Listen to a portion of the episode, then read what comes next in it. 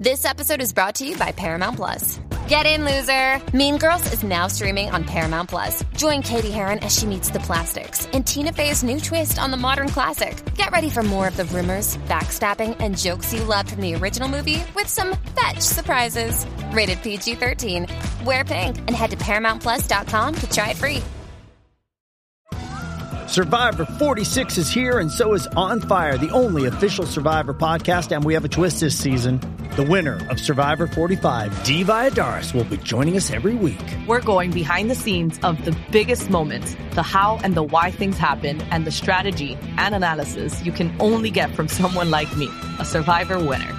Listen to On Fire, the official Survivor podcast, wherever you get your podcast.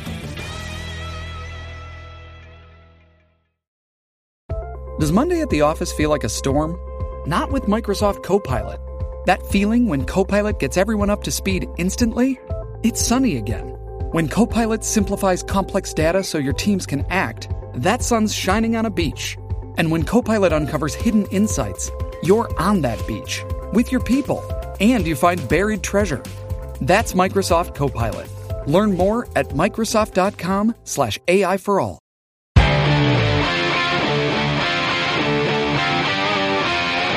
It's the Ugly American Werewolf in London Rock Podcast with your hosts, the Wolf and Action Jackson, who are keeping rock alive by talking classic rock, hard rock, progressive rock, heavy metal, 80s music, early MTV, UK vs. US chart success, and much more. This is the home of classic album and live concert reviews and your place for interviews with artists and legends. You're rocking with the Wolf.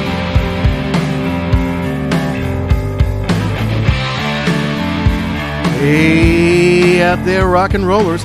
Welcome to episode number 166 of the Ugly American Werewolf in London Rock Podcast. Brought to you by me, your host, Mac B. the Wolf. And I will be joined, as usual, for my partner in crime from the East Coast of the United States of America, Gary Action Jackson. And I hope that you guys not only checked out our most recent Ugly American Werewolf in London show on Kiss's debut, as it's turning 50, if you can believe that, but also our most recent First Concert Memories. It's our new monthly sidecast where we talk to someone about the first time they saw a particular band or artist and how it changed their life. And we were so happy to welcome Stephanie Myers of Stephanie and Stephanie Talk Tunes and also of the Song Facts podcast to talk about the first time she saw Meatloaf at the tender age of 13. The first of 13 times she would see him. She brought the passion. She was a lot of fun. We had a lot of laughs. It was a great episode. So if you missed it, I really do encourage you to go check it out. But this week, we have someone who has worked with all the greatest legends in the history of classic rock. That kind of British family tree of greatness that we talk about on the show from time to time. Yeah, he knows all those guys. He's worked with all of them. And in particular, Slowhand himself, or God, if you prefer, Mr.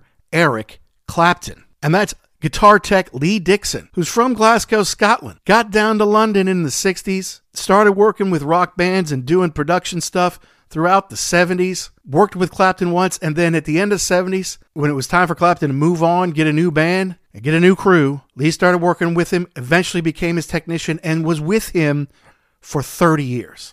If you think about it, all the amazing things that Clapton did during those 30 years, from about 1979 or so to about 2009 or so. We're talking the Arms concerts, Live Aid, the Crossroads box set and Journeyman tour, MTV Unplugged, movie soundtracks, the Bob Dylan concert, the Crossroads concerts to benefit the Crossroads Center, the concert for George, the new Cream reunion shows, the tour he did with Steve Winwood. Lee was there for every bit of that.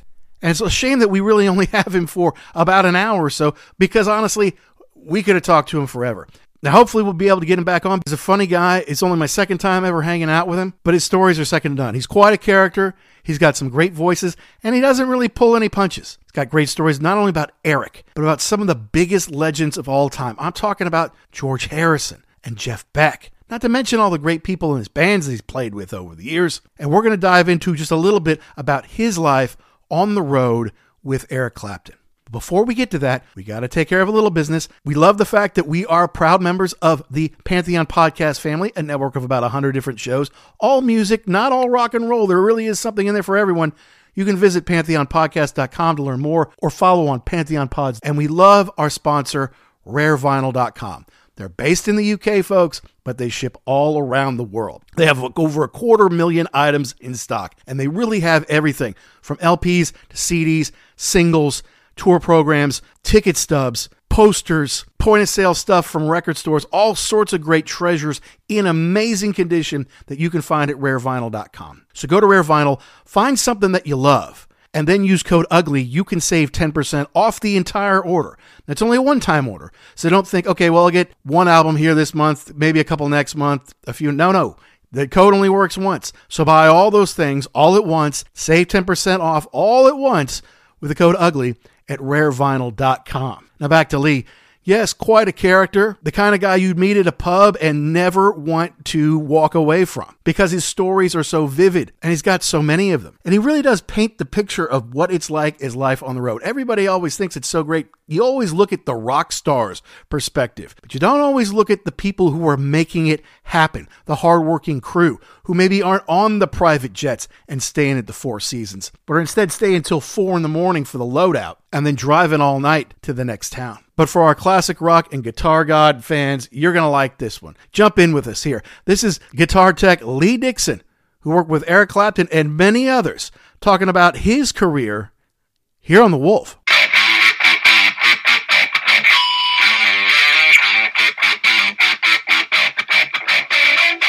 So, welcome, finally, guitar tech extraordinaire and legend, Lee Dickson, to the ugly American werewolf in London. Uh, that's a pretty powerful intro. um, all I can say is thank you very much. No, no, thank you. And, you know, as two guys who love music and have for a long time, see, I, it means a lot to me, but have no talent really to get as close as you have been to God, rock royalty, you'd have to call it for so long. The stories you have must be unbelievable. There, there are hundreds of great stories, and as we discussed over a beer a couple of weeks ago, Mm-hmm. there's some of them can be told, but some of them would. Uh, I don't want to get you guys banned from the world of podcasting. Of course. Yeah, I've, uh, it's, uh, it's been an amazing. Uh, just, I mean, being with Eric for thirty plus years was just mind blowing. You know, the stuff I got to do, the people I got to meet, hmm all that kind of thing. Meeting my heroes, meeting all of my heroes, hanging with them. You know, And, and we definitely want to hear about some of that. Why don't you tell our listeners, though, just a little bit about your beginnings, how you got into the business, and then maybe how it is you started to work for Slow Hand? coming from Glasgow, Scotland, which is at, was at the time a very sort of tough sort of industrial city, and being the guy who always played the fool at school, you know, I, I'd know didn't go to college or anything, but I had several friends who uh, drifted towards London to get into the music business, the touring business, Mm. and um, I'd noticed that a couple of years before, you know, the bands like Ten Years After and Jethro Tull and people were really becoming big in the states. The states were opening up, pre Zeppelin and all that. Okay. And uh, I had buddies down in, in London, and they were going, "Oh man, you should get into this. It's great." So fast forward a bit. There's a very famous Scottish band called the Sensational Alex Harvey Band Right. from the 70s. Alex was uh, just a consummate kind of theatrical frontman, friends of mine. I was very depressed. Uh, bass player's wife said, Come and stay with us. hmm So, and I owe this girl forever. I had a girlfriend at the time who was working in Holland and she knew how down I was about my situation. And she sent me, I don't know, 400 guilders or something, Okay. which was just enough money to pay off the back rent, some money I owed to a guy. And I had 10 pounds left, which was the price of a ticket to London. okay. So it was literally, you know, small suitcase, shoulder bag, and go. And yada yada yada. Fast forward, I went to work for a, a sound and PA company initially, Okay. and I was doing such incredibly interesting but diverse tours as as the Ramones. You know, one minute I'm out with the Ramones, next minute I'm out with Weather Report, Okay. which was one of the most mind blowing experiences of my musical life. Next thing I'm out with some guy called Gilbert O'Sullivan, who was a kind of a quirky English pop. Yeah, it was that kind of work. Gotcha. So Clapton was one of the clients, and uh, these were in the you know it's the seventies. So I mean, pretty much everybody's drinking and Sure. doing all these different things that are highly unrecommended these days. Yes, yes. And I did a few tours, uh, did a couple of tours, got taken to America when we had Muddy Waters uh, opening for us, which was mind blowing. Wow. And I became Muddy's lighting guy because they didn't, they know they didn't have anyone. And at a certain period, Eric lost all the band that what we called the Tulsa band, which was the 461 Ocean Boulevard band. You Oh, know, all okay. those guys. Uh, Carl Radle, Dickie Sims, Jimmy Oldaker, all sadly dead. George Terry, uh, Marcy Levy, Yvonne Elliman. Touring with them, we had great fun. Hmm. Every, every night after the show, was back in a hotel having a party. We were coming up for a Japanese tour, and Eric had changed the whole band, consequently changed the crew. And a friend of mine who's since passed away, uh, Alan Rogan, who was Pete Townshend's tech, he was looking after Eric for a couple of weeks. Ah, I was in Japan. He had to leave. I said, I'd love to do it. Production manager, God bless him, gave me a chance. It worked out. And Eric and I were like this for 30 years. wow. And had- Um, I mean, how much guitar had you played at that point? Me? Yeah. Oh, I mean, I'd worked with local bands. I knew what a guitar was. I knew how to string one and stuff. But Okay. really, uh, there's so much on offer nowadays with internet, YouTube, every kind of medium out there to to learn everything from beginner to virtuoso. But with me, it was just books, you know, and somebody showed me a couple of chords. hmm But the main reason I wanted to play guitar is because of my writing. I mean, I've always written a lot of lyrics a lot of songs, done nothing with them. Uh, anyone listening, I'm open for offers yes. to co-write, and it was really as a vehicle. Then when I got the gig, I had to step it up a little bit, Sure, learn, yeah. learn a bit more, learn quickly. Um, he was a good guy to work for. You know, he wasn't uh, no prima donna stuff or anything, and we were together, as I say, tight as two peas in a pod for thirty years. But in the business, you know, there's like any other thing, there's politics and there's all that kind of stuff. I I fought for him. I fought his corner. I never told any of the stories. I never said anything about anything. I, I Mhm. did what I was supposed to do diligently, loyally, never missed a gig. And uh, then some other people kind of got involved. Occasionally, I would be a little, um, I can't think of a suitable word, not boisterous, but when you work, sometimes you get given a couple of idiots to work with, you maybe shout at them or something Yeah, yeah. And I, and I'm a being told I'm a larger than life character. So one thing led to another, and Eric said he had let me go, and that was uh, very very hurtful. So then we moved out to Louisville. I took a year off just to sort of adjust to it, Sure. thinking about it. And I was very resentful initially, but after much thought, you know, I could never have done any of it without Eric. You know, Sure, yeah. so Mhm. he, he opened so many doors for me, gave me a wonderful life. So it's just sad that the way it ended, you know, it was like a uh, like a divorce rather than a being sacked. You know? Sure, yeah, yeah. It sounds like a great story. Just your experiences. Yeah. So um, coming from coming from Scotland and being all of a sudden, you know, one minute I'm watching the Beatles on television, the next minute I'm in George Harrison's house. You know, it's like it's uh, there's a lot to take in. Yeah. Okay. So my question is, or my my thinking about how you what your job was, you pretty much ran the deal. I mean, you set everything up. You, I, I believe that you were t- you were saying at one point in time that you picked the guitars that were going to go out on on the uh, tour. Yeah, well, I mean, the uh, the guitar player, obviously, you get to know them, you know what they want to play. Everyone on the road had their own guy. You know, there was a keyboard tech, bass tech, and sometimes I'd fill in for him. I just all I did was look after Eric, and Mhm. um, I think what you're referring to is we'd be maybe going on a, a big tour, maybe North America or something. You know, following on to Japan, and I'd say to him, you know, what do you want to take? You know, and he'd go, well, just a couple of strats and acoustic. And I go, you sure that's it? And he'd say, yeah. Then I'd go to the warehouse and I'd I'd sit and I'd look at the set list and I'd think about songs he potentially might want to do. And I'd fill up another two or three cases of guitars. That'd be another dozen guitars or so, you know, Gibson L5s, Gib- old Gibson Byrdlands, Les Pauls. And I found that eight times out of 10, every time, you know, would be quarter way through the tour or halfway through the tour or, or sometimes a few nights in and he'd go, shit, you know, I really want to do somewhere over the rainbow, man, but I can't do it without the L5. And I'd go, well, I've got it here. And he'd go, oh, you got it? Oh, great. and the first couple of times he said, why did you bring all these guitars? I said, trust me, because you'll want them, you know. And the production manager used to be bitching at me saying, oh, man, you got all these cases, you know, what are we going to do with all these cases? And I said, put them with the rest of the cases. And inevitably, it happened all the time. You know, he'd say, "Oh man, I was going to do uh, tour down tonight, but I need the 335. And I'd go, well, we got the 335. We can do whatever you want. And that's the way I dealt with it. So I, I, mm. it may seem rude that I ignored him, but just through knowing what to do and knowing the gig and knowing the artist, that he would want those things. So we may have carried them for 20, 30 shows before those cases were opened. But when he wanted the guitar, his guitar, it was always there. There you go. So you had to be a mind reader too, and yeah, just no, just to you know, to think, to always thinking ahead, and mm-hmm. And uh, as I said, production manager go, been carrying these cases around. I haven't seen you open them yet. I go, well, you will, you know, and then he Eric would sort of come rushing in and go, man, I really want to do such and such, but I need a I need that strat tuned up to half. And I go, it's okay, we got that, you know. So there was never anything that he asked me for that we didn't have. Nice and uh, and then when you work for an artist for a long time, you know you, you get to know what kind of candy they like, you know what they where they like their drink, what kind of picks that they like, you know what kind of chewing gum they like, you know. Mm-hmm.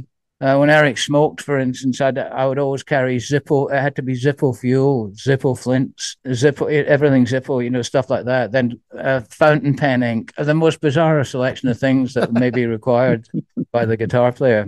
Yeah, so that was that's how that came about. You know, with me just saying I, I know what I know what we're going to need, and I'm not going to take a chance that we're not going to have it. So I'm taking everything. mm-hmm. Yeah. So really, so really, the job too is also to make make the artist comfortable. Like whatever, like they don't even have to think. You're doing everything for them. Whatever they, whatever they would want, boom, you've got mm. it there for them. That's uh, generally the idea, you know. Mm the whole uh, essence of it at that level. And at any level really is that you know whatever they do during the day whether they're shopping sleeping swimming spas whatever they're doing they don't have to worry about anything. Then they're transported in luxury to the venue taken into a, a luxury dressing room filled with all the drinks and stuff that you could possibly want everyone's favorite food. They're relaxed. All they got to do is walk up the stairs. We hand them the instruments. The rest is down to them. But if you let them it's like the this it's like a racehorse is maybe a good analogy. You know, if you take care of them enough, once you once you open the gates and they go, it's out of your hands. You know, that's yeah. uh, but they, they they require that degree of uh, finesse and that degree of looking after. You know, mm-hmm. and yeah. so always knowing what they what they what they think, what they want to do, or what they're going to ask you for, that kind of stuff.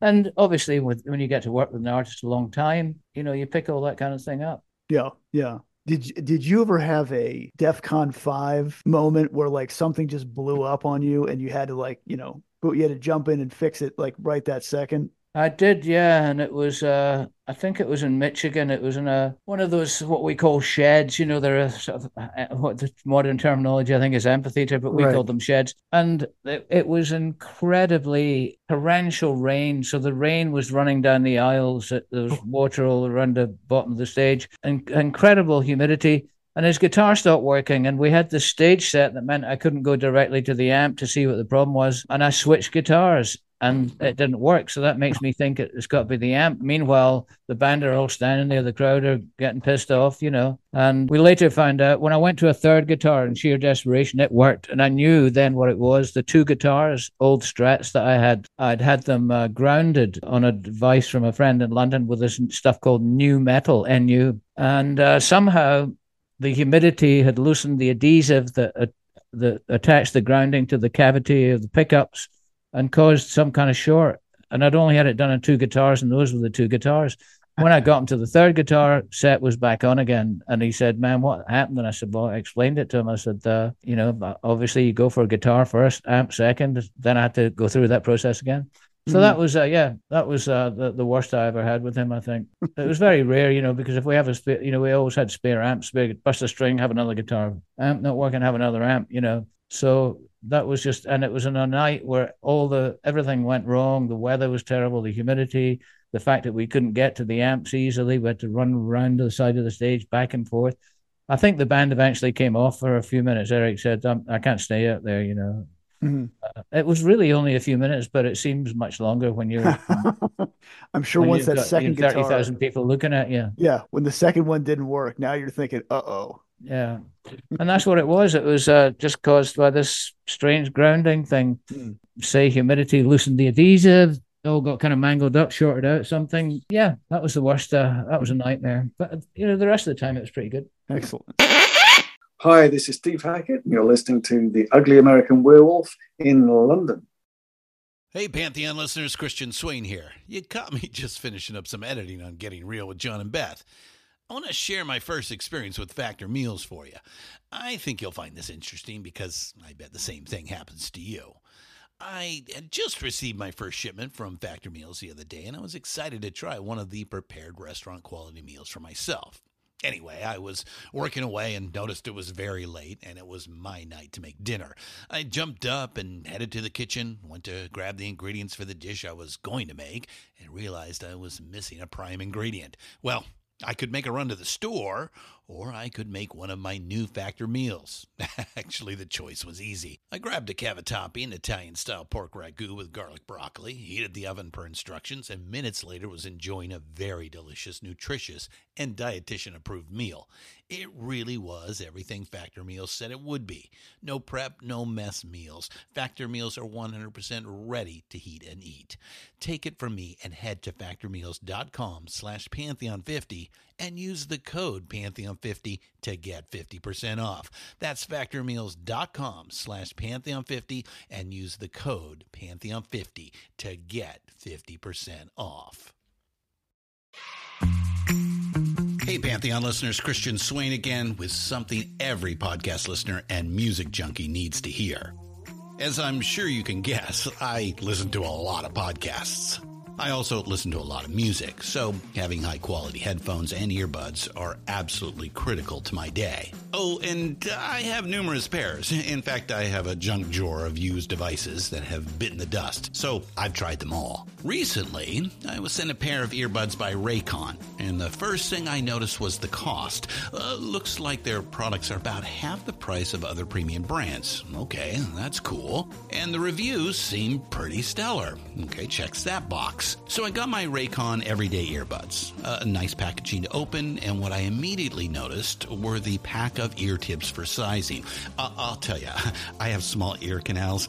Uh, I know a flaw. So to see choices for the best fit, uh, especially while exercising, oh yeah. And yes, they were immediately comfortable. Sound quality was great too. Plus, I have three EQ options that I love because I like more bass in my music and less in the podcasts. Eight hours of playtime for the battery is great as well. Surround sound, noise canceling, and awareness mode all included. I think I'm in business. And I just realized I've had them in all day. Like I said, super comfortable. Go to buyraycon.com slash pantheon today to get 20% off your Raycon order plus free shipping. That's right. You'll get 20% off and free shipping at buyraycon.com slash pantheon.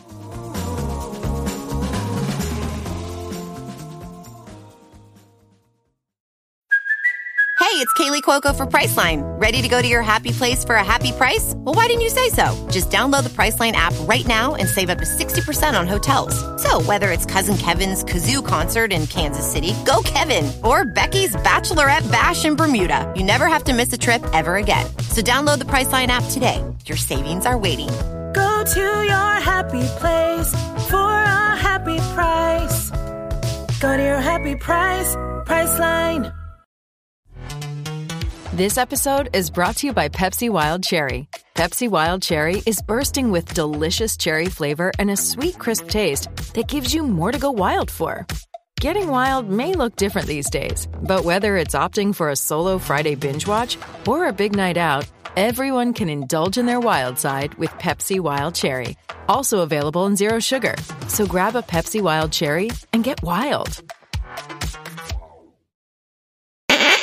I want to hear about some of the epic tours. Well, they were all epic in their own way, you know. But we we got to do we got to do some amazing things, you know, like going to touring and doing gigs in Israel and stuff like that. All the tours were epic. Uh, the, the, obviously the the George Harrison tour in Japan was yes, that's what I want to hear about. Yes, that was George. You know, George wanted to go and play, but the, at the time he was very, you know, we hadn't been playing much. Yeah, he hadn't been playing live, and he was very reluctant because of the, you know, the constant Beatles thing all the time. And Eric's then manager, Roger Forrester, and I must just give this man a special mention because one of the great, great artist managers, rock managers of all time, a wonderful, wonderful man with a great sense of humor. He suggested various things, and it's, it's, we'd get a call, right? We're going to do the States. Okay, no, George doesn't want to do it yada yada yada. Fast forward, a few of those things got cancelled, and eventually they thought, well, let's how about Japan? And George said, yeah, Japan might be cool. So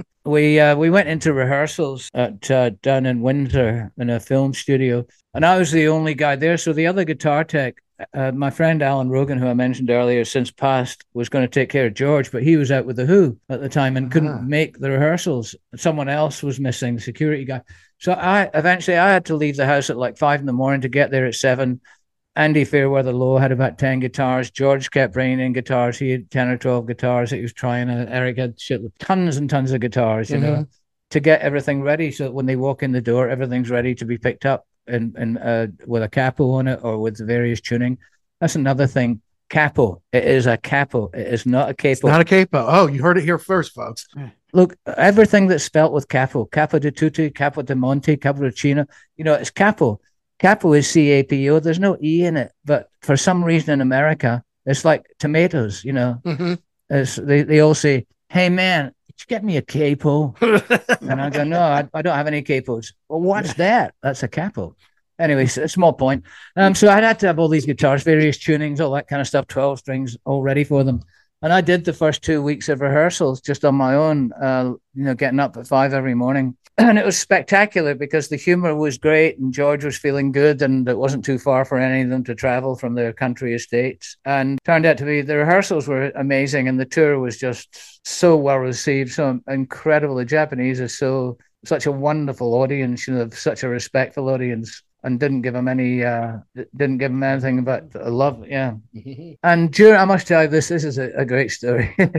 I've never told this one. During the tour, there was going to be a tour book, you know, that that specifically designed around that tour for uh, publication by Genesis Publications, a very, very famous English company that do these very high end uh, artist kind of books. Okay, nice. George Harrison live in Japan, so you know the book with. Like coffee table books. And we were told each every every single person on the tour would do a chapter, and I got to do a chapter. So at the rehearsals, we were doing this, or I was doing this parody of the. There was two guys called uh, God, I can't remember their exact names. There were two comedians, and they were doing a parody on their show of 1960s DJs. Okay. English DJs, you know, uh-huh. which is all very, oh yeah, pop tastic, mate. Oh, wacko. Oh, yeah, groovy, babe. Yeah. That kind of thing, you know. So I assumed I just took on one of these characters. And every day I would say, and now it's time to play one of our all time favorite pop hits of all time. And every day it would be a different artist, but the song would always be Call Me Wanker. you know, I just that what came into my head. So, you know, people, uh, George would be standing there and I'd be go up to the mic and they go, check that mic. And I go, I'd do the routine. And, and one day he said, he said to me, he said, Hey, Lee.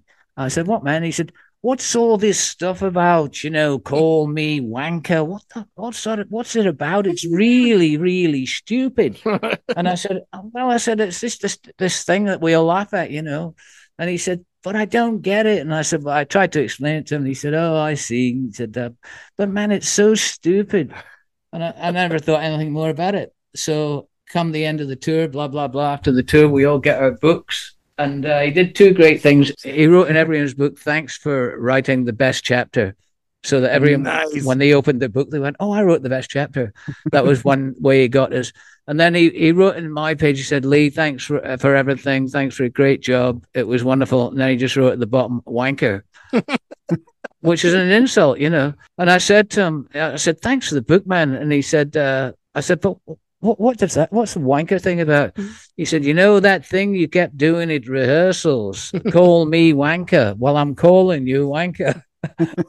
Wonderful. And that was, that's how I got that in my book. Because I show it to people, they go, why did he call you wanker? I've got to tell the story. Now you tell a story. And now we've heard it. Yes, the George Harrison And That's story. the first time I've ever ever told that story publicly or anywhere. Maybe I mentioned it to, to my wife or something once, but sorry, mm-hmm. that's about the first time.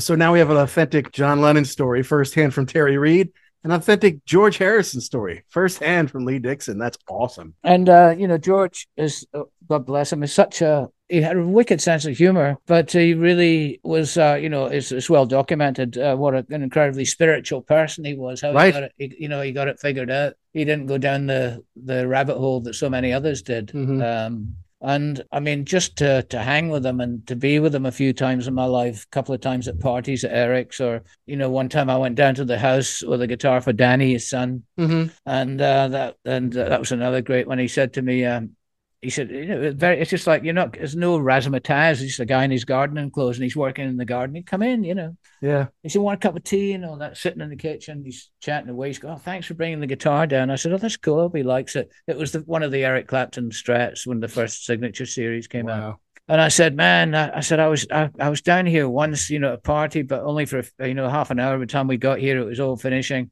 And he said, do you want to have a look upstairs at the guitars and stuff? Mm-hmm. And I said, oh man, of course, you know.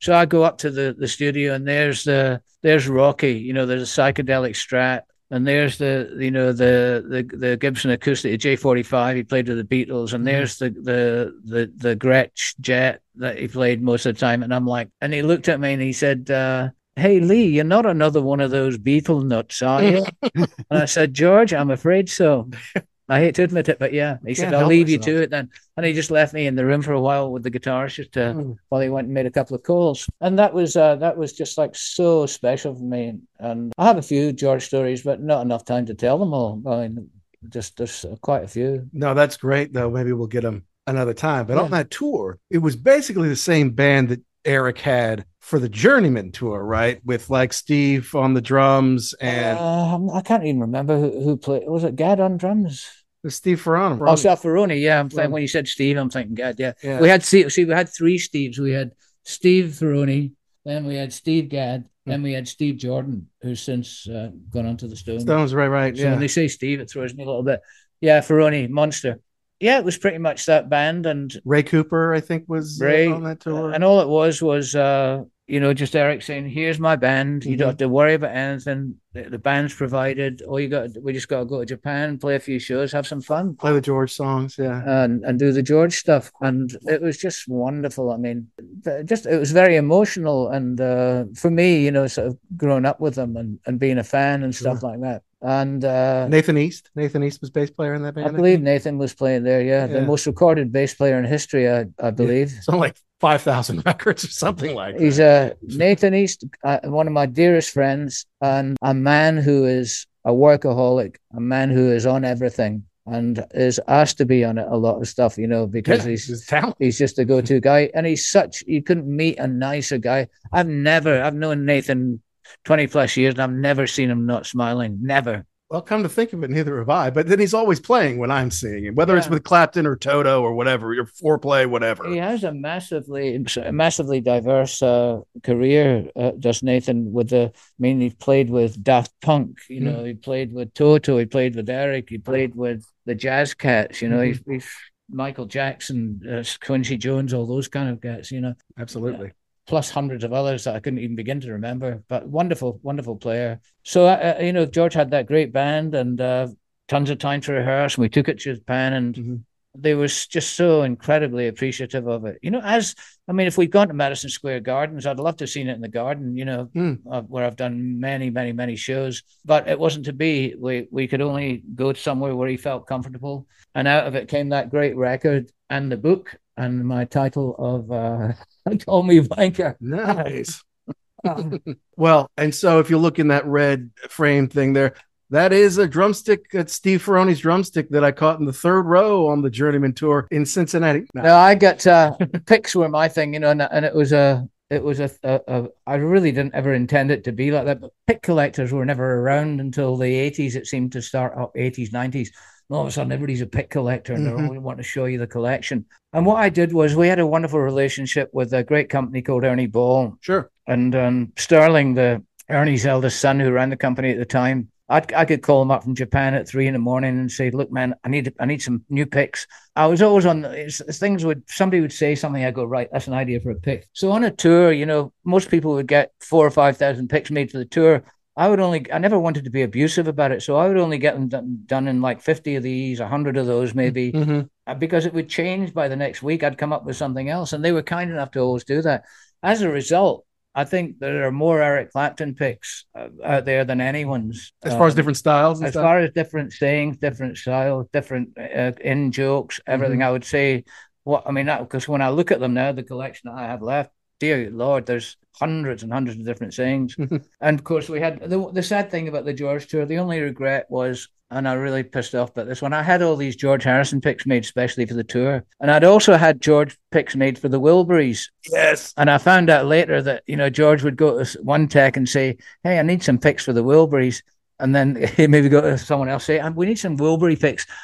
so my my Wilbury picks were different from someone else's, basically. Yeah, they. Uh, I'm trying. I'm trying to think where I was going with this. Well, you must have a collection that's unreal. Massive, massive, massive collection, and th- things will say there'll be stuff on them that people don't understand. They'll go like, uh, for instance, uh, people were always saying, "I, I want to uh, give me a pick, give me a pick." Uh-huh. That was all I ever heard. Hey man, guitar guy, man, give me a pick, dude. Yo, man, Clapton rules. And I, I, yeah, okay, and I try and give out as many as I could. And then this pick collecting thing came in, and because I'd had them unintentionally made in small quantities, they were highly desirable all of a sudden. But one I remember, there's hundreds of them, but and I'd have to explain the meanings of them. But one that's simple was I got so fed up with it, I just got I called up Ernie Ball. Mm. I said, make me uh, give me a, a 200 picks that just say a pick on either side, you know. And they I just a pick. I said, yeah, a pick. A pick. And then I'd give them out to the fans, and, and I'd get I'd get some other guy going, you know, from New York, going, "Hey man, mm. where does it say Clapton? I want a Clapton pick, man." And I go, "That's what he played with tonight. He played with that those picks." Yeah, but there's no AC on it, man. And I go, well, that's because it's a pick. You know, it's a people say, "Give me a pick." You asked me for a pick. Yeah, I said, "What did I give you?"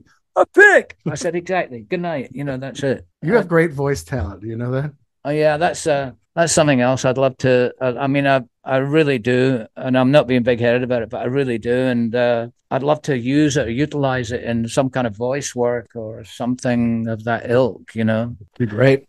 Guitar playing is not mine, but and you know, doing voices and accents are is a Spot big on. The, the George Harrison Liverpool accent was great. Yeah. My yeah, my George is not too bad, but it's why do you keep saying that? Call me wanker. It's stupid. It's really stupid. Yeah, great, great man. And talking to George, you know, the that was the final concert, the concert at the Royal Albert Hall, the concert for George, that Mhm. was just I mean, everyone was just so emotional. I mean, I've never been to anything like it. Just the love in the room, you know. And the evening opened with Ravi Shankar and his daughter, Right. you know, doing all their thing in the Indian orchestra before Olivia came out and talked to the crowd. And then, I mean, there was so many guys wanted to be in that band, you know, to Oh, be yeah. in that. There was literally hundreds of drummers, hundreds of guitar. Hey, man, I got to play, I got to play. But the band was chosen not by me. It was chosen from friends of George's and people that he'd played with and who Eric wanted. And uh, obviously, they brought in Paul, you know, to sing too. Brian Paul And, and to Richie, Richie playing drums was Okay. great.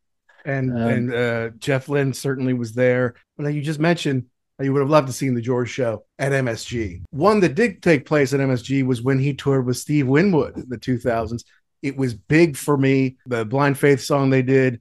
Can't um, find my way home. Uh, it was the other one. Well, all right. No, no, no. It was the um, Presence of the Lord song. Oh, Presence of the Lord, That's yeah. what my wife and I danced to at our wedding, and I took her to that show. We saw the Columbus one, not MSG, but it was amazing. And when you when they they filmed it for Madison Square Garden, when they did that song, because they trade lead vocals on Mm. that song, and then eventually they sing it together.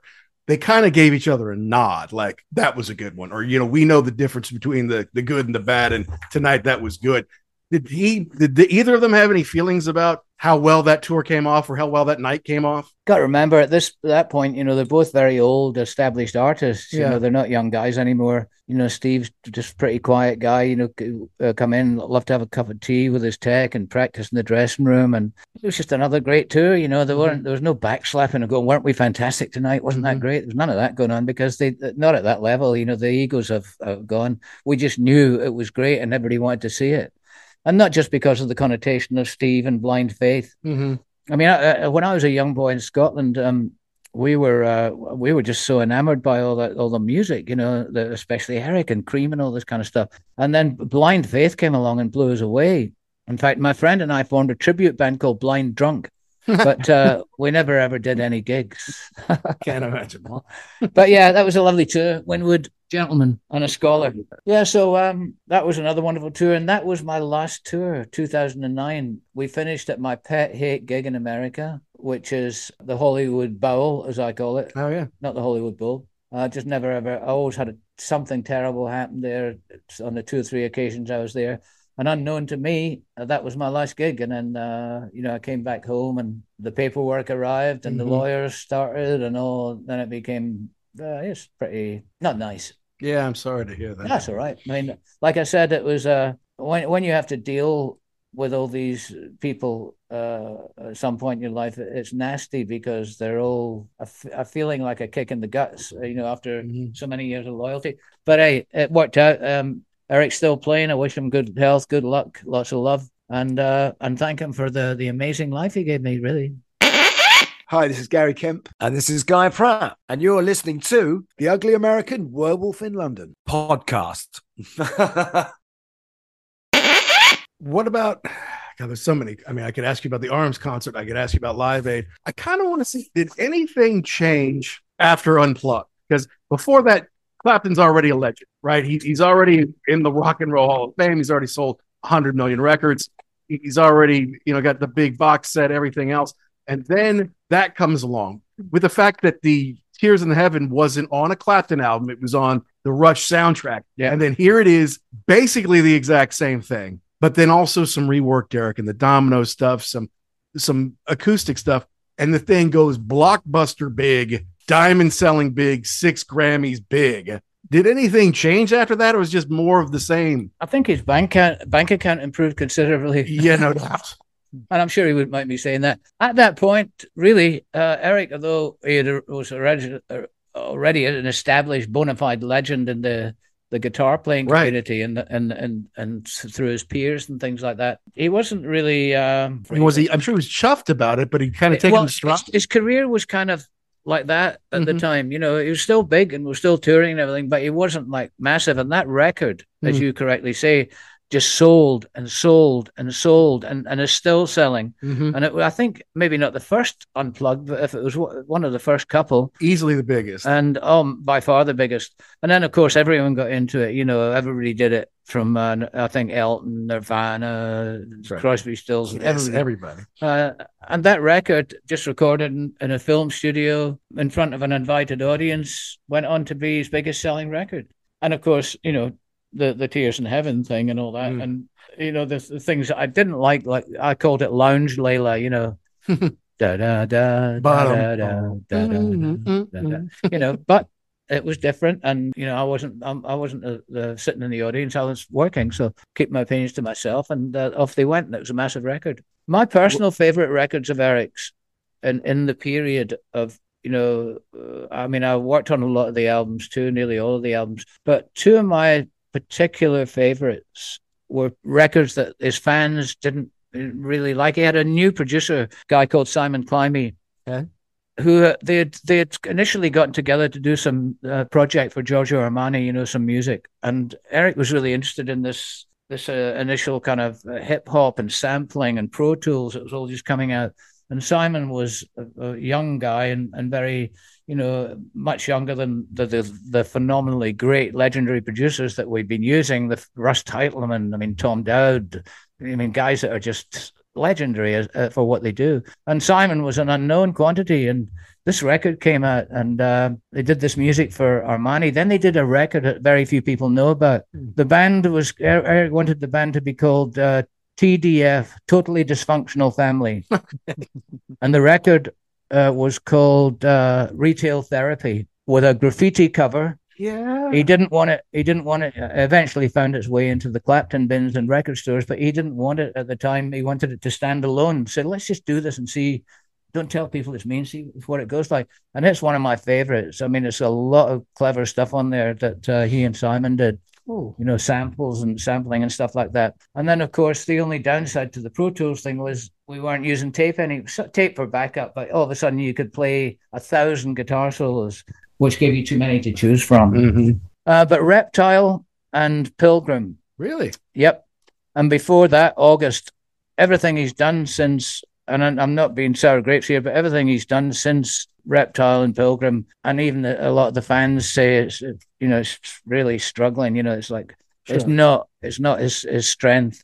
And he was never a great writer. You know, he wrote a couple of great songs, but he wasn't a consistent writer. I don't think, even by his own admission. I think. But um, yeah, those records people were going, "Oh man, it's really different," and I, that's what I liked about them. August was, they yeah. took they took them into different territory and uh, they ex- encouraged them to write and and write songs that w- could be under that kind of uh, banner of modern, you know, Mhm. sampling hip hop sort of stuff. Well, that's interesting. I mean, he always he, he always tries something and come back to the blues, right? I mean, he Well, he- he's, just, he's he a tried- blues guy his whole life, right. know. He tried country, but then he come back to the blues. He, he tried, you know, pop and come back to the blues.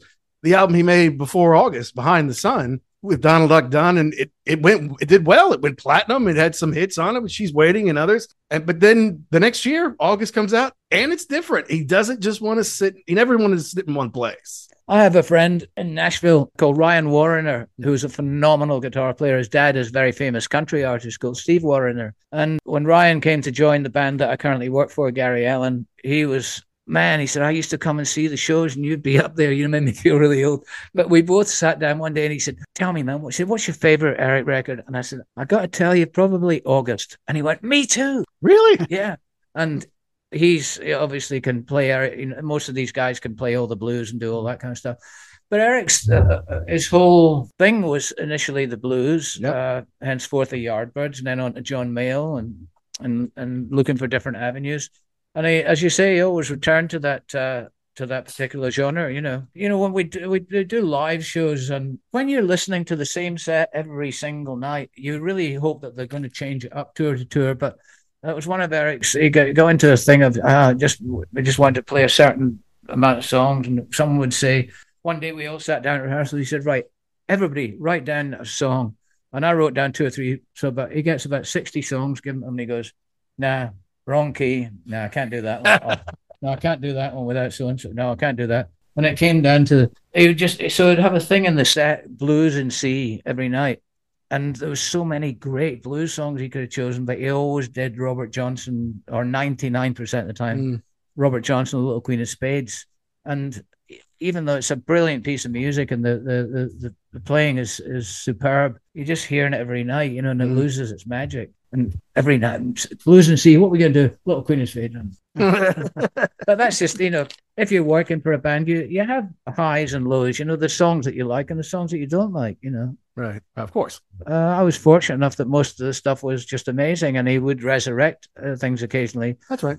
There are just so many great things. I mean, I I did a a, a radio interview for a, a guy in Florida a couple of years ago. A couple of interviews he did with me, and I just wrote a bunch of stuff down, and I and I started looking at it, and I brought it with me tonight. And just to run through things like done gigs. I've been at the White House, played two gigs at the White House, Buckingham Palace, the Kremlin, done over 125 shows at the Royal Albert Hall, certainly done 40 or 50 at Madison Square Garden. Toured most of the the you know we didn't never went to India unfortunately, but you know we toured. Uh, we went to South Africa. You know we went to South America. We went to all over America, all over Europe, everywhere we could go, and always trying to find something new to do. So it was interesting. But you know, there's the Cream shows at Royal Albert Hall and Madison Square Gardens. You know, doing uh, Riding with the King with BB King, the Crossroads shows, the Rush movie with Gregg Allman, Lethal Weapon with the great Michael Kamen. You you look at any movies and We know Michael Kamen. Yeah. Michael and I were real tight. I mean, a lovely, lovely genius of a man. Yeah. Very talented man. And everything. He was on every movie soundtrack. He was on everything. And uh, they met during during a thing called Edge of Darkness for the BBC, which is not a very well known series. It was really, really But Clapton did the music for heavy it. duty. Him and Michael, yeah. Yeah. Uh, then there's the Live Aid, and then you know we took a band to Japan once where uh, Elton John was the second piano player, guest piano player. Knopfler was the other guitar player. Goodness gracious. You know, we did one tour like that. The Bob Dylan shows at Madison Square Garden, which was just mind blowing to me because all of my heroes were there. You know, Neil Young, Crosby, the Byrds, McGuinn, everybody like that. You know, were, were all there. The George in Japan tour, the concert for George. Lenny Kravitz and Eric playing a jam at the White House, which is just you've got to see it. You've got to see this thing. It's spectacular. Lenny Kravitz and Eric at the White House. You know, the Legends thing, we went out and did a jazz tour with Joe Sample, Steve Gadd, the great David Sanborn, and uh, Marcus Miller and Eric. And Eric's not a jazz guy, but they went out and he adapted to that, you know. The Crashocast, the guitars, which were named by me, all the graffiti guitars that come out. The Christie's auctions, I did two massive auctions with all these guitars. And then there's other things I did. You know, I went to work on Quadrophenia, uh, taking care of John Entwistle for a couple of weeks at Madison Square Garden. Oh, wow. Playing at the Apollo in Harlem, which was quite a trip with Albert Collins, BB, Buddy Guy, Jeff Beck. And I think I took care of four of them that day. Oh, uh, four out of the five. Just there's just a few snippets, you know, of, uh, of of a massive, massive career, and that's just things I wrote down to try and you know trigger my memory when the guy was asking me questions. Sure, yeah. Live Aid, obviously, was a, a massive one. And was he in Philadelphia? We were in Philadelphia. Yeah, okay. Phil Collins was the only one that did both. Right, but I figured he would have been in America versus Yeah, uh, we were- England. and that was just a, I mean, a, a, sorry, a spectacular day, just an amazing, uh, just so much going on and Mm-hmm. so much happening, and this thing being done on both sides of the Atlantic, the coordination, the the the heat of the day, it was intense in the in Philadelphia. It was like hundred and something degrees, and I always remember at the end of every, I can't swear, but if I could, I would. Everybody got up on stage. I mean, every I thought the stage was going to collapse. You hmm. couldn't see the musicians.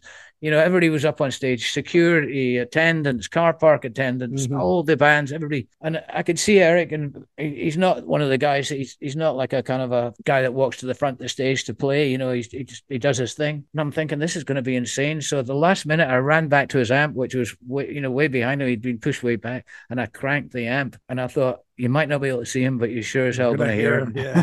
And you do uh, when you hear that big uh, uh, ensemble at the end uh, doing the thing. And they go, and somebody said to me, "Man, Eric sounds good." I said, "Yes, well, I turned him way up because Mm-hmm. I, I, I, I mean, if he's in amongst all those people and it doesn't cut through, it's going to be a nightmare." Right, right. Yeah, so uh, tons and tons of great things. Making the Rush movie was a trip. You know, it was just him and I that went to do it. Really? Yeah, just him and I, and we went to do it in uh, with uh, Lili Zanuck uh, of the you know Darryl Zanuck's wife Okay. who was the producer director, producer, yeah. wonderful lady, and uh, that was a that was a trip, you know, doing a soundtrack to a movie. Mm-hmm.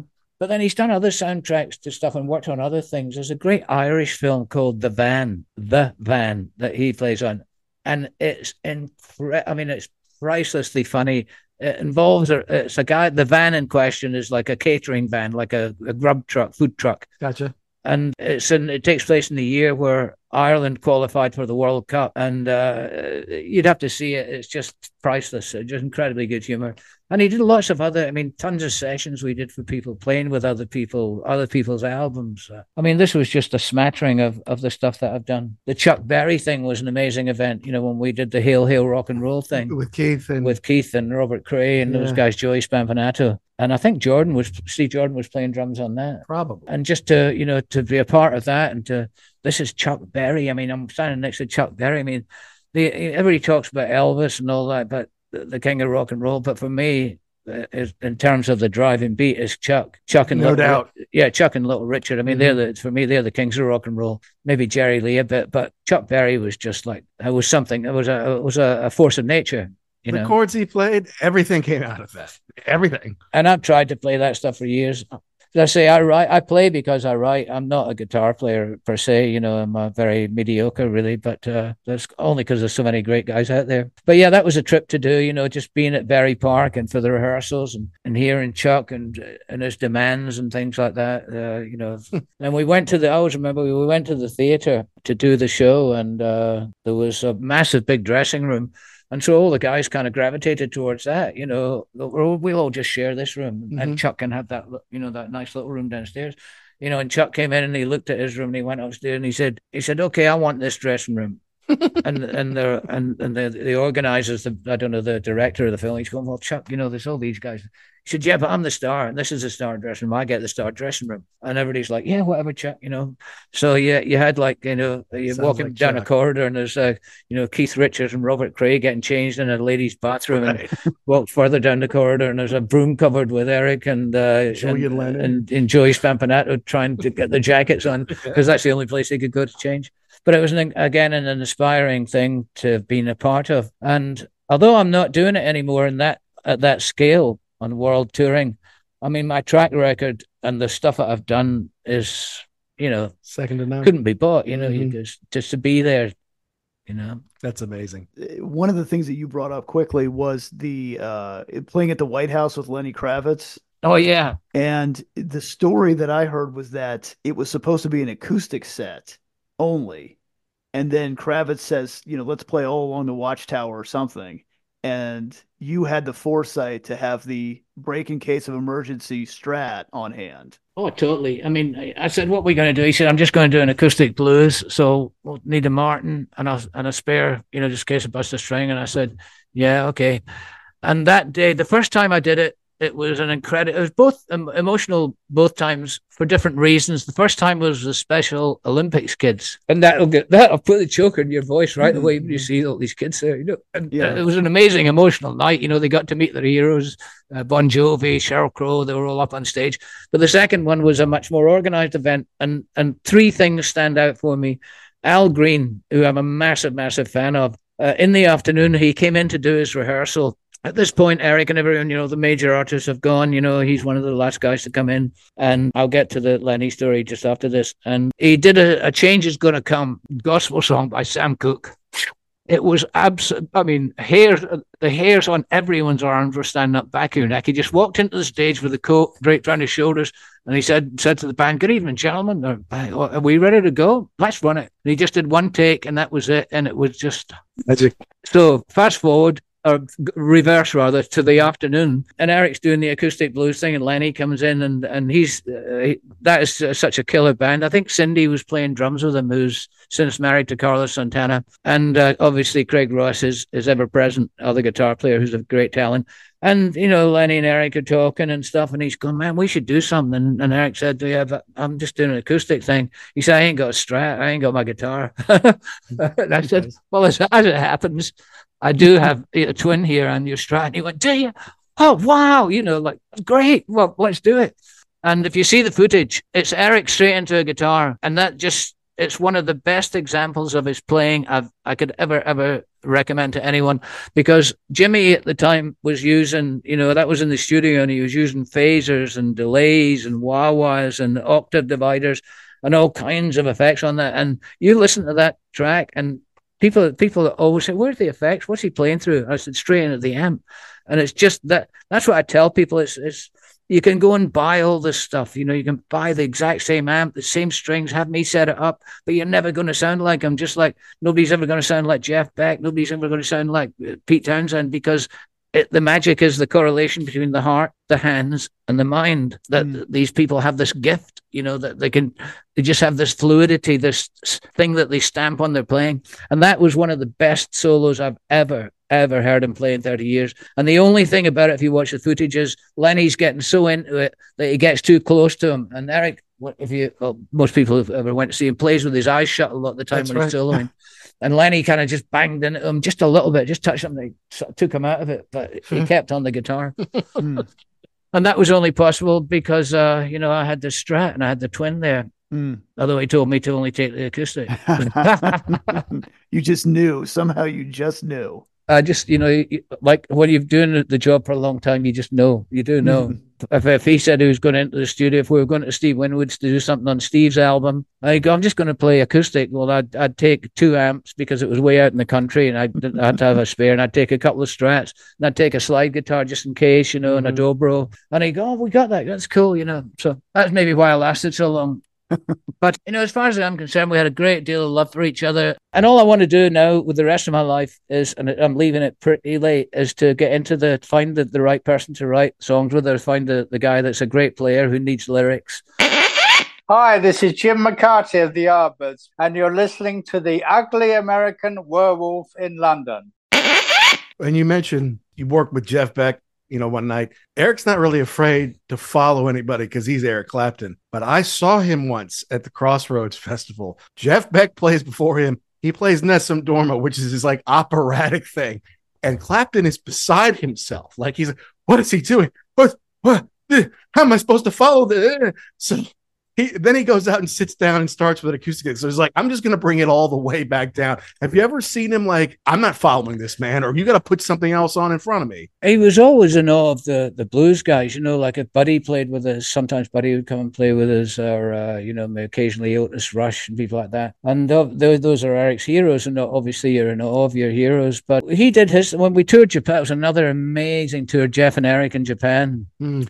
And I was very fortunate that Jeff's tour manager, Peter Mackay, uh, su- supports the same soccer club as I do. I've known him since Dire Straits days. And we're at rehearsals, you know, and I'm standing behind Vinnie Colaiuta, who's my favorite drummer. I mean, there's there's great drummers, but um, Vinnie's just off the charts, you know, and I'm like, wow. Jeff uses side fills. A lot of artists don't use them anymore, but Jeff likes side fills. And he's doing a couple of songs that I like. So, and this was like, any ears were just kind of coming in to be popular, you know, and the, their monitor engineer said to me, You're a massive fan, aren't you? I said, Man, none bigger. And he said, I'm going to give you the spare pack. Have you got headphones with a, a mini jack? I said, Yeah. He said, I'm going to, I'll do you a mix uh, of the of the live show Oh. so that you can listen to it while you're setting up. And I said, Well, that would be awesome. And then during the rehearsals, Pete Mackay said to me, "Just walk onto the stage with me." And I said, "No, I mean he's playing, you know." He said, "But look, you, you'll get the full experience." And I stood in the middle of the stage. Jeff's a vegetarian. That was the thing we had in common. Very quiet guy. I mean, I, I worked with him a few times, met him several times, but wasn't a, you know you had to carry the conversation. Gotcha. But uh, so I walk out in the middle of the stage and it's coming through the side fills and it's coming through his amps and they're, you know, they're playing like, I don't know, where were you or something like that. And I'm just like, I can't describe his tone or anything. It's beyond perfection. There's lots of great guys have got it. You know, Eric Johnson's got great tone. This young kid, uh, Christone Ingram, Kingfish, is the mon- uh, Oh, yeah, love that kid, yeah. monster player, feel and stuff. But Jeff, what Jeff did, what nobody else did, you know, everybody else played the guitar. Jeff had all this these techniques and touches. I mean, just like such finesse, and he never, you know, every album was different. Jeff never sat back on his haunches. He went in That's different right. directions all the time. Jazz fusion, prog, blues. He did it. Yeah, he, he never. so sat uh, we did a great tour called the Arms Tour, which was uh, action and research into multiple sclerosis for Ronnie Lane, who's the bass player in the Faces, and well, great, great friend of us all, a wonderful character, sadly gone. We did it on both sides of the Atlantic. And at that point, Jeff had Jan Hammer in his band. I think Simon Phillips was playing drums. Right. Fernando Saunders was playing bass. Anyway, that was, and they were doing the pretty much the There and Back album live. And it was just every night I'd go out to the, I, I never leave my position, never leave my station, but every night I'd go out and listen to the, you know, the first five or six songs of Jeff set in the audience just to get it, you know, It's amazing. And he's been dead just over a year already. And uh, that was a massive shock to everyone because Yeah. he wasn't a crazy druggie or drinker guy. He was a quiet guy, healthy, vegetarian. Something just took him, you know, and it was a, a massive, uh, a massive loss. and you couldn't he was inimitable i mean even clapton and Gilmour who know their way around strats Gilmour would admit i've tried to play the way jeff beck No, nobody i can't do it It's it's because of his, his style, and you know, each guitar player learns from their heroes, really, or, or is influenced by people. And although Eric was immersed in the blues, and like the Stones were, you know, all the early blues stuff, maybe to a lesser degree, Jimmy Page, but Jeff had all that, but loved guys like uh, Gene Vincent's guitar player, a guy called Cliff Gallup. Okay who was uh, one of his heroes. So Jeff could take just little nuances of other guys' stuff that you wouldn't even notice and incorporate it, incorporate into his totally unique and individual thing. You know, the control of the tremolo arm, the touches, you know, the heel of his hand, just pressing down on things. Uh, uh, you know, doing three things with with his right hand. You know, plucking, playing, and and turning. You know, what we call bowing with a you know like a violin, blowing the, the volume knob up and down. And as uh, he was just everyone's favorite guitar player when we did the Ronnie Scott's thing in London, uh, Ronnie Scott's a very, very famous old jazz guy. He's probably in his 90s now. and that was with Vinnie and tal wilkenfeld on the bass right yeah And that was, we wanted, to, well, well, Jeff wanted to do something in London, but but where? You know, it's got to be intimate, but it can't be. And Ronnie Scott's was the venue. Nice. And you look around, I mean, I looked around that audience every night, I mean, and it was just nothing but guitar players. You know, everybody was in there. Jimmy page robert plant Page, E. Plant. Well, you know, Robert's not a good player, but yeah, all those guys. came to see him yeah And uh, you know Brian May, you know everyone was in there. And of course, when it came Eric's Eric's set turn to go up, they did a blues, you know, playing safe, or That's they did two blues, I think, something like that. But just to hear Jeff in, a, in that intimate setting doing "Where Were You" and just watching him, where he's hitting harmonics, and the, and it has to be. I mean, there cannot be the width of a cigarette paper out, or it's going to go. Oh, or ah, you're going to hear it. Mm-hmm. Just those, and he way holds the notes. A similar track is, uh, and probably my favorite Jeff track is called "The Final Peace." It's from an album called "There and Back." Okay. Uh, which is again probably my favorite Jeff record. Is that early '80s? Yeah, yeah, kind of 80s. And his, his uh, tour manager at the time, Ralph Baker, told me, I said, that track is just, it just blows me away. He said, well, there's a funny thing that wasn't going to be on the record. You know, they'd finished recording. It was just uh, Jeff and the keyboard player. And Jeff just started playing the keyboard player just you know, brought in some string things, just little touches to play against. And it's the most emotional record. I mean, it brings me tears every time I hear it.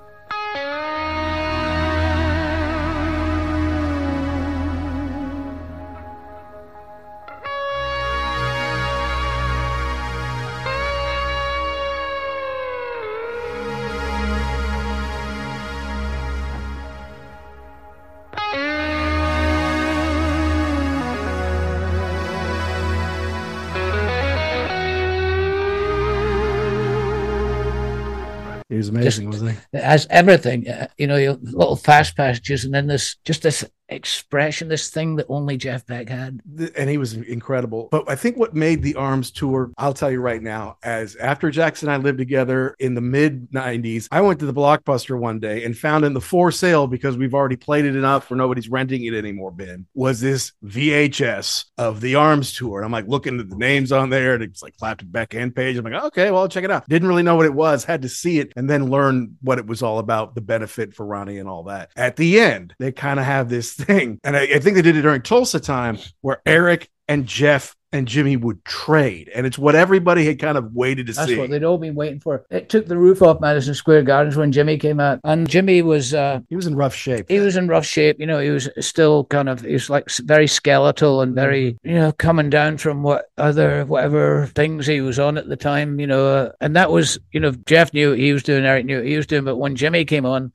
What you don't see in the footage is, you know, the rush on to, to clear all the pedals away and everything, everything out of his way because he's he would come on and his cord would get caught around a pedal board and he'd be dragging it halfway across the stage and he's sweating buckets. I do an amazing impersonation of him that night that Eric used to get me to do.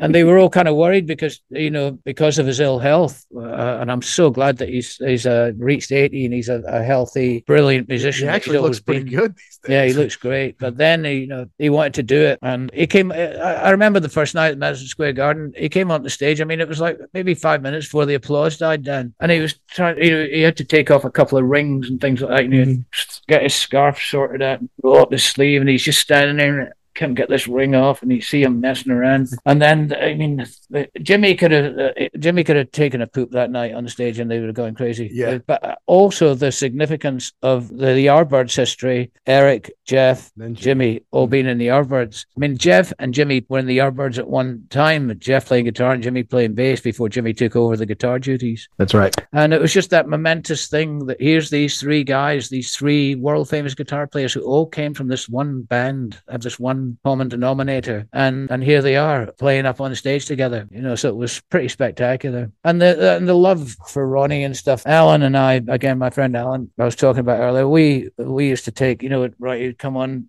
the side of the stage and you go, what, what, am I doing? Let's swing them on. Come on, let's go. And, uh, you know, you'd take my arm, I'd hold my arm tight, and Alan would take his other arm to.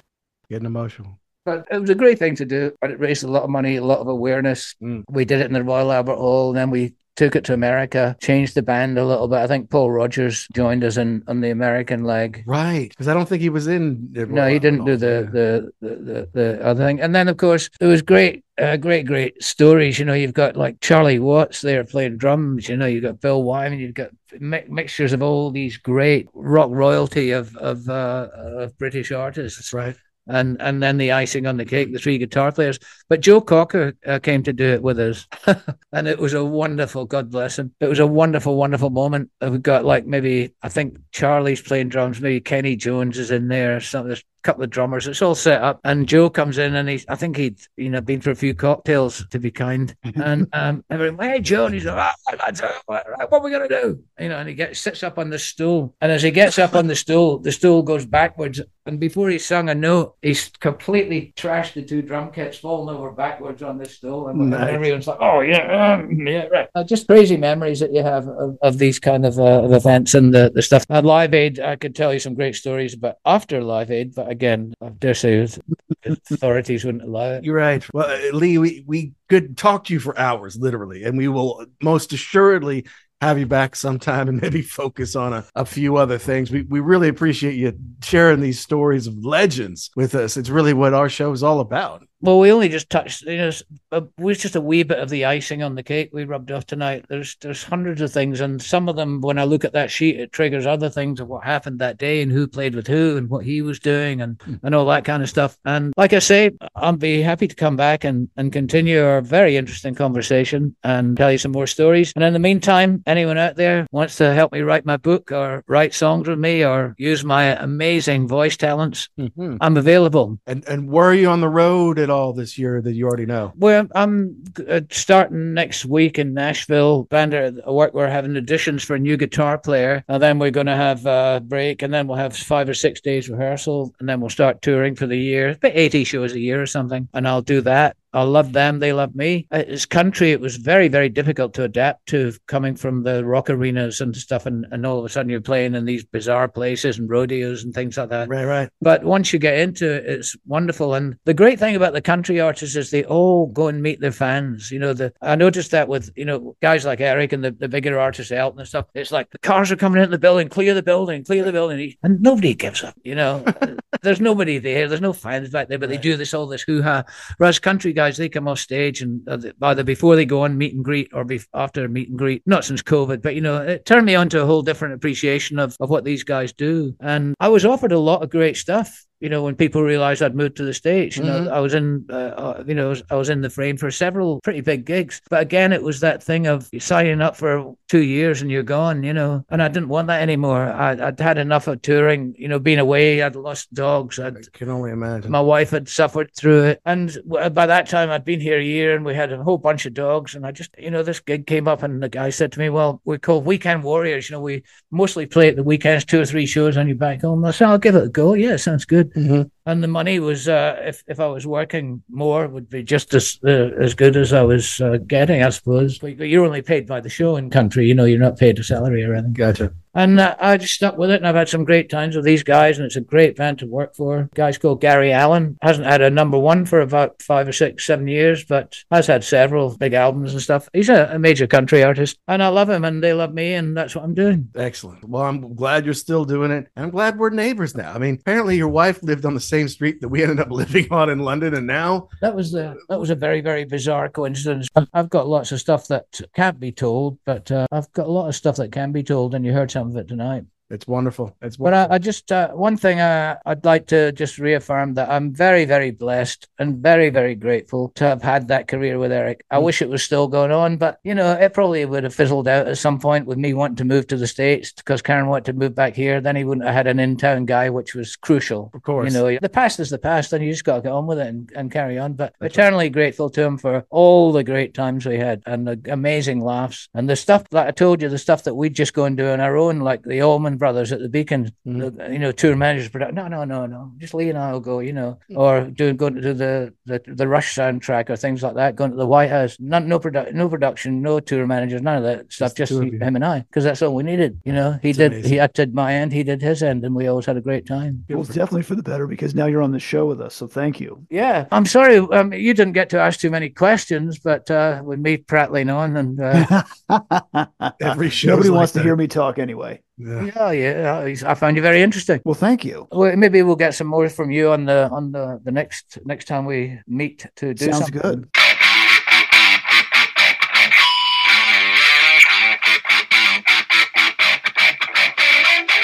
What a fun time we had talking with Lee Dickson. I know sometimes the Audio might be a little different. Sometimes it was tough to keep old Lee on the mic. He's such a demonstrative guy. He wants to wave it around and, and really telling a story and, and showing us how it happened. I'm like, hey, can you just keep that in your hand and up close to your face? But it, it was great. It was so much fun. Where else can you get these first hand stories of all these amazing artists? Course, Eric Clapton, but George Harrison, oh my goodness, amazing. I doubt very much that this will be the last time we ever have him on our show because we have so many questions we could ask. We have so many stories about specific tours and specific events where we could really, really go down the rabbit hole. But where else are you going to hear firsthand stories about like Jeff Beck, Jimmy Page, George Harrison, all these people that we love? And he's got a great sense of humor. Those voices that he does, those impressions, spot on, man. It's good stuff. So we thank Lee for being on. And I know he seems like it's a little bit of sadness there, not being with Clapton anymore and the way the relationship ended. But hey, He's with him for three decades, toured the world, got to meet extraordinary people, has a good life, and is still in the business. You country fans might be able to catch a glimpse of him working with Gary Allan today. So we want to know, guys, did we get something right? Did we get something wrong? Did we miss the point? Did we leave out your favorite part? Let us know. Email us. It's uglyamericanwerewolf at gmail.com. You let us know the bands, the artists, the albums, the concerts the DVDs, the books, the rock properties you want to hear us talk about here on the show. Make sure you download and subscribe wherever you get your podcast, guys. Downloads are the lifeblood of the podcasting industry, and we need that to help grow the show, to get more and better guests on. And if you're thinking about it, guys, hey, please go out and give us a five star review on Apple or Spotify are probably the best, but anywhere you get your podcasts, it just helps us find more rock fans like you. And we're going to kind of continue the Clapton journey next week with a review of one of his classic albums. So you'll have to tune in for that. Until then, thank you to Pantheon Podcast for making us part of the family. Thank you to our sponsor, rarevinyl.com, where if you use the code UGLY, you can save 10% off your entire purchase. Thank you for Lee Dickson for his warm and honest and fun stories. And to all you rock and rollers all around the world, be cool and keep doing what you do to keep rock alive.